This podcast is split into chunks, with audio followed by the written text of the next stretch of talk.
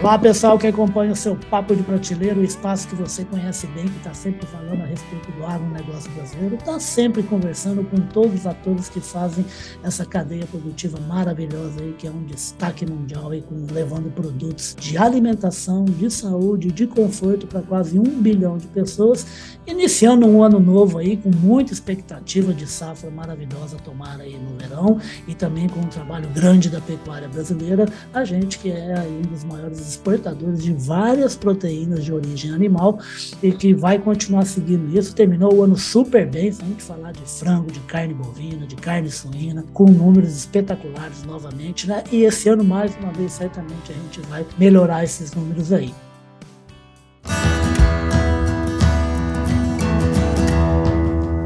Podcast Papo de Prateleira.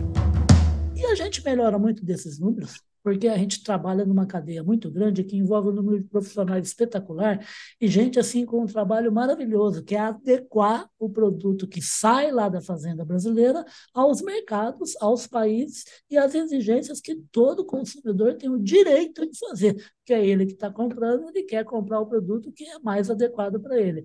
É por isso que eu trouxe aqui para conversar com a gente, mais uma conversa e sempre com o apoio do nosso Clube Agro Brasil, Clube Agro Dealer, que ajuda também, é outro componente muito importante dessa cadeia produtiva.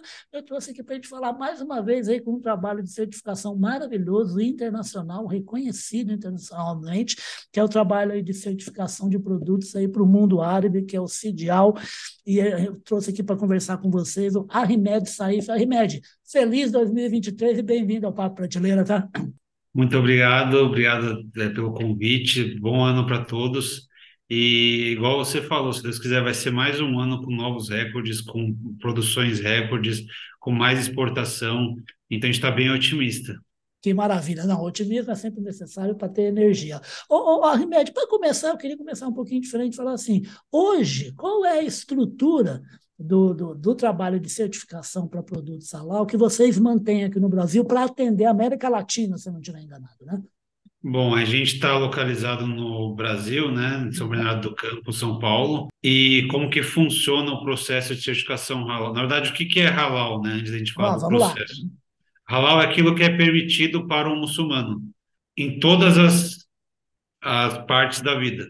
Então, a forma que você se alimenta deve ser halal, a forma que você trabalha deve ser halal, a forma que você se casa deve ser halal, a forma que você trabalha, a forma que você viaja, a forma que você negocia, tudo isso tem que ser halal. É um comportamento, é aquilo, né? É, exatamente, é uma conduta de vida, um comportamento. Perfeito. Então, halal é tudo aquilo que Deus, através do Corão e o profeta, através das, dos seus ensinamentos, é, nos ensinaram a, a, seguir, a ter conduta, a ter é, como estilo de vida. Então, nós, como muçulmanos, fazemos as orações, o jejum, a caridade, o Hajj, né, que é a peregrinação, o testemunho em Deus, tudo isso é halal. Quando a gente fala na parte produtiva, na parte de alimentação, ah. existem normativas halal para cada produto. Então, a proteína animal, a carne de ave, a carne bovina, é, a carne ovina, tem um ritual a ser seguido para ser halal.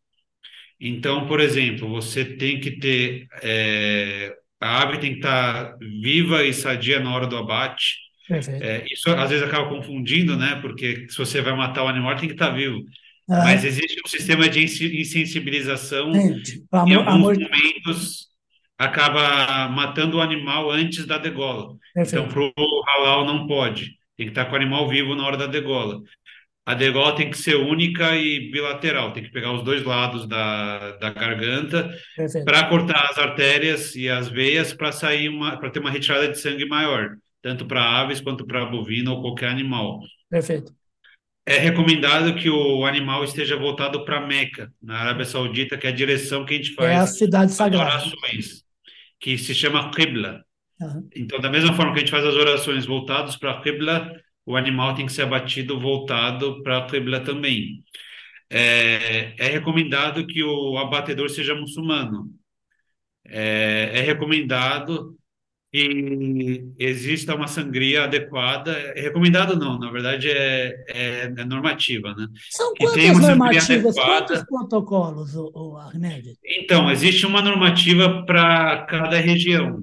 Tá, Existe a GSO, que são os países do Golfo, perfeito. existe a Jaquim, que é da Malásia, a MUIS, que é de Singapura, mas no final das contas tudo acaba sendo halal. Tem Perfeito. uma questão ou outra que acaba divergindo. E, e em Mas relação a pro- basicamente todas têm essas, essas regras que eu estou citando. A parte do abate, a parte do animal estar vivo. E, e falando em relação a produtos, antes da gente mergulhar mesmo para falar de carnes, é, quantos produtos basicamente tem, e já existem, existe protocolo para certificação halal? Tem alimento, tem medicamento, o que mais tem? Hoje, é, algumas dessas normativas, alguns países dividiram por categorias, Ah, muito parecido com a ISO 22000, que é a de segurança de alimentos. Perfeito, Então, é, existe categoria de agricultura, que é plantação e criação de animais, existe categoria de carne, que é a pa- a parte de abate, a parte de processados, né, que é embutidos de carne, nuggets, hambúrguer, perfeito, existe para produtos vegetais, existe para produtos de longa vida de prateleira, bolos, açúcar, pão, perfeito, etc. Existe para produtos químicos, é, por exemplo, sanitizantes, graxas, é, tudo isso tem que ser halal. Equipamentos, embalagens, cosméticos, fármacos, é, transporte, armazenagem. A cadeia inteira pode ser halal para você garantir que não tenha contaminação cruzada no meio do processo. é claro. Então, quando a gente fala de armazenagem, por exemplo, a gente tem algumas empresas certificadas e o que elas fazem basicamente é garantir que o produto que foi certificado halal seja é, segregado de produtos não halal para não ter nenhuma contaminação cruzada no meio do processo. Porque Perfeito, alguns países, quando recebe carga halal, principalmente proteína animal, eles fazem teste de DNA suíno. O suíno é considerado haram para o muçulmano, é, não pode usar, é pecado. é impuro. Então, eles fazem esses testes. Se você não segrega adequadamente, você pode ter um DNA suíno e vai invalidar toda, todo o trabalho halal que foi feito. Então, Perfeito, hoje o halal abrange toda a cadeia, inclusive produtos químicos, gelatina, que é matéria-prima para diversos produtos, é, fármacos, cosméticos, embalagem. Então, não é só alimentos que a gente está falando, mas tudo que tem a ver com alimentos e com o consumo da- dos- das pessoas. É, até porque a sua resposta, assim, deu para perceber, assim, apesar de você ficar citando produtos de diversas áreas, como, por exemplo, químico e alimento, praticamente tudo que você falou envolve alguma coisa que vem da fazenda, né? Mesmo sendo remédio, sendo produto químico, né? Exatamente, exatamente. É, ho- hoje o, o mais crítico, né, para a certificação halal e para o consumo do muçulmano é a proteína animal, perfeito, porque o vegetal é, vem da natureza. Deus já criou esses vegetais, essas frutas, essas, essas coisas naturais para o ser humano consumir. Agora, quando a gente fala de animais, que existe uma vida, que existe um, um ritual para ser seguido, o muçulmano geralmente fica com um pé atrás. Por isso a importância da certificação, porque perfeito, tem toda a parte, tem, tem todo o ritual de abate, tem todas as normativas, mas também não adianta você seguir as normativas e a graxa que vai na esteira do seu produto tenha uma gordura suína, por exemplo, vai contaminar todo o produto. perfeito. Então, hoje, o consumidor geral, né, não só o muçulmano, ele está muito mais exigente. A gente vê aqui no Brasil, é, sempre que eu vou comprar shampoo, essas coisas, eu, eu, eu reparo muito que hoje está muito na moda é, produtos veganos, produtos do que tem o desenho do coelhinho, né, que Sim, não são mostrados aos animais. sim, naturais, Então, orgânicos. Exatamente, na- naturais, orgânicos, é, veganos também. Então, o consumidor ele quer saber o que que é esse produto que eu estou consumindo. E muitos acabam pagando até mais caro para ter certeza que o produto é Sim, adequado com suas valoriza, crenças. né? Exatamente. Hoje a gente tem público vegano muito forte no Brasil. Então, a, as, as pessoas veganas vão dar preferência para o produto que tenha um certificado. Eu faço uma, uma analogia, eh, geralmente, quando faço palestras, que o certificado para sua empresa é igual ao diploma de faculdade, é equivalente. Quanto mais diploma você tiver, mais destaque você tem na sua carreira. A mesma coisa para sua empresa, quanto mais certificado você tiver, mais sua empresa se destaca.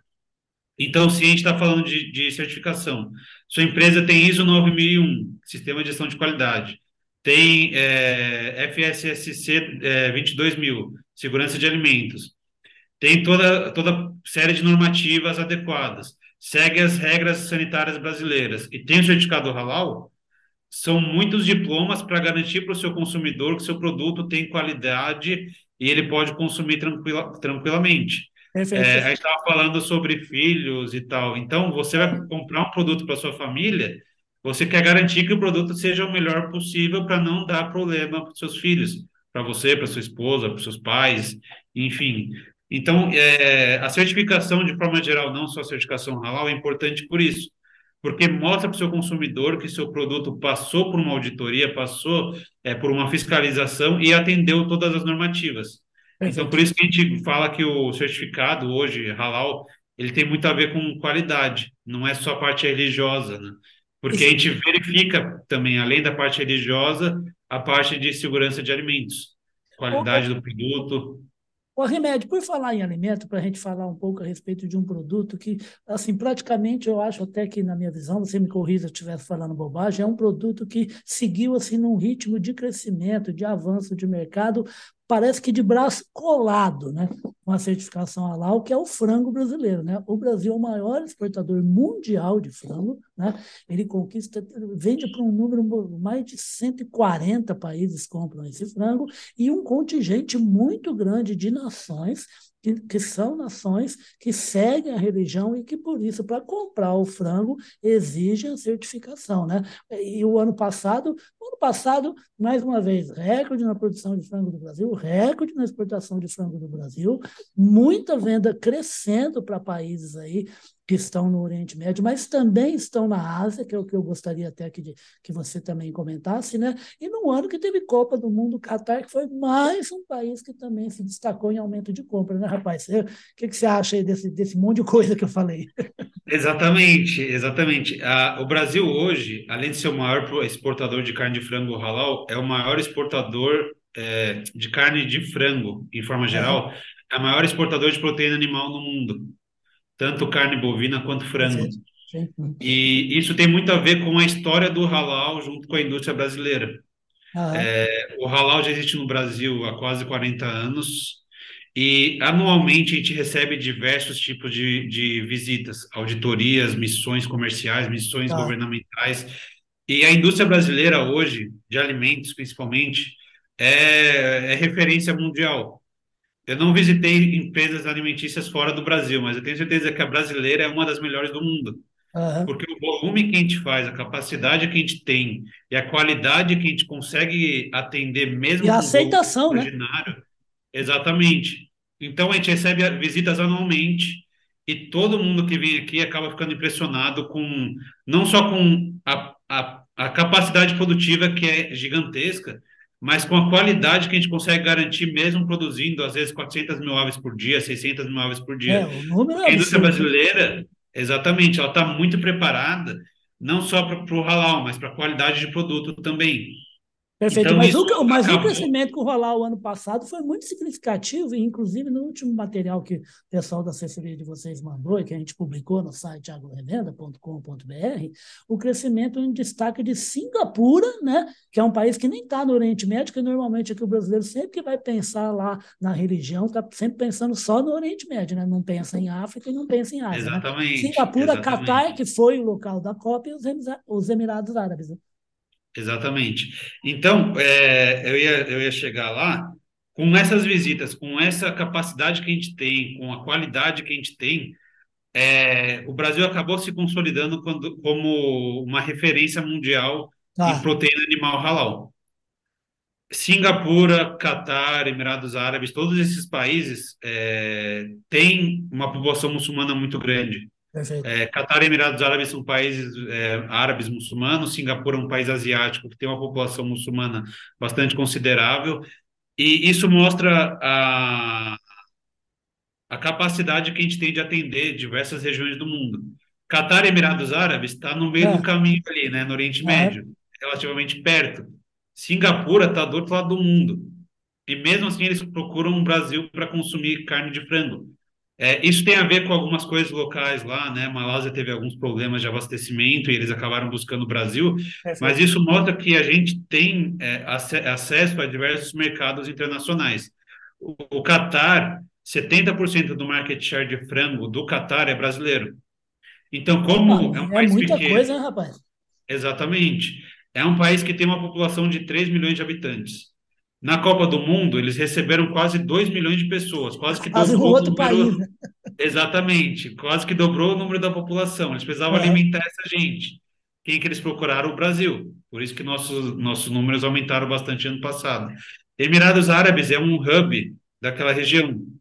Então, acaba as empresas acabam mandando para os Emirados Árabes para atender todo o Oriente um, Médio. Um, um então, ponto sabe... nevrálgico logístico, né? Exatamente. Então, chega, chega nos Emirados Árabes, vai para a Arábia Saudita, vai para o Kuwait, vai para Oman, vai para Bahrein, vai para diversos outros países. Então, isso acaba garantindo para o Brasil uma exportação cada vez maior e tudo isso tem muito a ver com a qualidade do, das nossas indústrias e o respeito que a nossa indústria dá para o halal. É, hoje aqui no Brasil, você vai nas indústrias que são certificadas, ah. eles têm lá a mão de obra muçulmana para fazer o abate, mas não só isso, eles têm toda uma estrutura para atender esses muçulmanos. Existe uma sala para eles fazerem as cinco orações diárias. Ah, a gente, como muçulmanos, faz, faz cinco orações, tem sala disponível para isso. Existe um refeitório com talheres e pratos separados para quando tiver qualquer insumo não halal no almoço, quem é muçulmano e que trabalha com halal tenha condição de se alimentar de produtos halal, então são comidas separadas, é, sala de descanso separada, sala para é, trabalho separada, tudo isso para garantir um ambiente halal, para garantir que o processo seja adequado. Porque não adianta nada o cara falar que é muçulmano e não ter como fazer as cinco orações diárias. Acaba sendo divergente a informação. Então, isso tudo acaba agradando os compradores muçulmanos no mundo. O produto é muito bom, a qualidade é muito boa, o nosso preço é muito competitivo e, além de tudo isso, tem um respeito muito grande pela fé islâmica. Então, isso acaba atraindo sempre novos, novos mercados e consolidando quem já está negociando com a gente. Perfeitamente, porque o vendedor aqui do Brasil, até de qualquer país, não precisa ser islâmico, mas ele deve conhecer profundamente né, como é que é o comportamento de quem segue essa doutrina, de quem segue essa fé, para poder fazer negócio e atender bem o consumidor. Ô, Remédio, você estava dando essa resposta, eu me lembrei de duas historinhas curtas. É uma que é assim, uma que é do meu amigo, meu chefe Carlão, que ele fala assim que o, o consumidor não é Deus. Você sabe por quê que não, Remédio? Por quê? Porque Deus perdoa. e a outra história é do Ricardo Santin, meu grande gaúcho, baixinho, maravilhoso, presidente da BPA, da Associação Brasileira de Proteína Animal, que um dia ele pegou um, um, um pedacinho assim de metade de uma asa de um frango né, na mão e falou assim, gente, esse povo fica chamando isso aqui de commodity. Eles sabem quantos anos a gente teve que se preparar para fazer exatamente esse corte desse jeito para poder vender para japonês. Foram mais de 20 anos de trabalho para chegar nesse negocinho que hoje eles chamam de commodity. Ô, Remédio, a sua última, a sua última resposta me lembro de uma coisa que é assim, que eu, eu, eu, você parece que adivinhou o que eu ia te perguntar. O Brasil, apesar de ter toda essa qualidade que você citou, e é verdade, é inegável, ele tem problemas de comércio internacional. O comércio internacional não é uma coisa tão simples. Então, a gente, por exemplo, gostaria de ter uma penetração muito maior no mercado europeu, que é um mercado sofisticado, com 400 milhões de, de consumidores, de muito poder aquisitivo, e não consegue para muitos produtos. A gente tem a China lá, a gente está sempre com medo da China, que é o nosso principal parceiro comercial do agro, mas por quê? Porque a gente fica preocupado com as estratégias de longo prazo deles, deles tentarem conseguir outros fornecedores de produtos que hoje a gente vende para eles. E o que você está falando no mercado halal pode ser assim, é um sinal assim de conquista de um mercado que, é, que, que dá, dá segurança né, para quem fornece, no caso o Brasil, né? Exatamente. Hoje o mercado halal é muito consolidado aqui no Brasil. Inclusive, um dado que veio da BPA, né, você comentou agora do Ricardo Santin, 40% da exportação brasileira de frango no ano passado foi para o mercado halal. Quase metade. Então, exatamente. Então, o mercado halal ele é muito sólido para o produtor brasileiro. E a gente, quando a gente fala de halal, eu, eu acho que é, é, interessante deixar isso claro, a gente não está falando é. só de árabe Muita gente pensa que halal muçulmano está só lá no Oriente Médio, na Arábia Saudita, é. no Catar, e não é. Você tem hoje 2 bilhões de muçulmanos espalhados no mundo todo. Você tem muçulmanos nos Estados Unidos, na Europa, na Ásia, na África, no, no Brasil. 25% da população mundial. Exatamente. No Brasil tem quase 2 milhões de muçulmanos.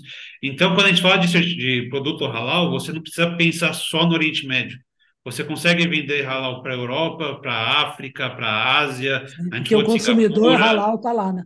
Exatamente. Na América, no Caribe, tem bastante país é, que tem população muçulmana muito grande. Eu já fui visitar e o pessoal sempre pergunta de carne halal. É, então, o halal você consegue abrir portas para diversos outros tipos de mercado. É, na Europa, apesar do Brasil ter um pouco de dificuldade de acessar, o mercado halal é muito forte. A gente teve lá recentemente na Cial Paris, eu acabei visitando outros países da região. Eu ia te perguntar, inclusive, que você teve, fez parte da comitiva junto com o grande ministro, o Marcos, né? Eu estava também na missão para uhum. Jordânia, Egito e Marrocos. Isso, exatamente. Sim.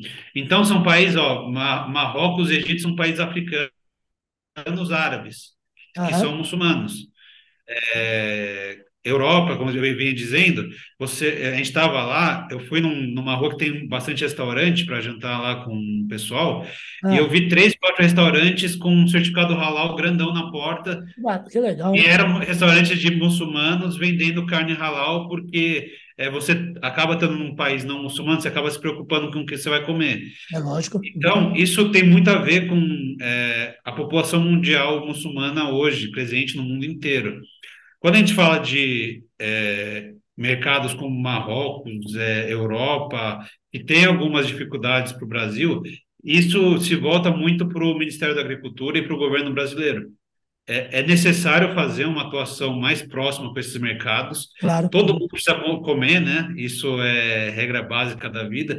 E a gente tem produto para alimentar. Então, é, tem muito a ver com aproximação é, com esses países, aproximação. Conhecer o cliente, conhecer a exigência conhecer os países, fazer. Dele, né? Exatamente, fazer mais missões para aquelas regiões, igual a gente fez com Exato, disse, sem parar, né? É, tá sempre presente, é, não querer só é, vender, mas também trazer alguma coisa em troca, igual a gente foi para a Jordânia, Marrocos e Egito em, atrás de fertilizantes.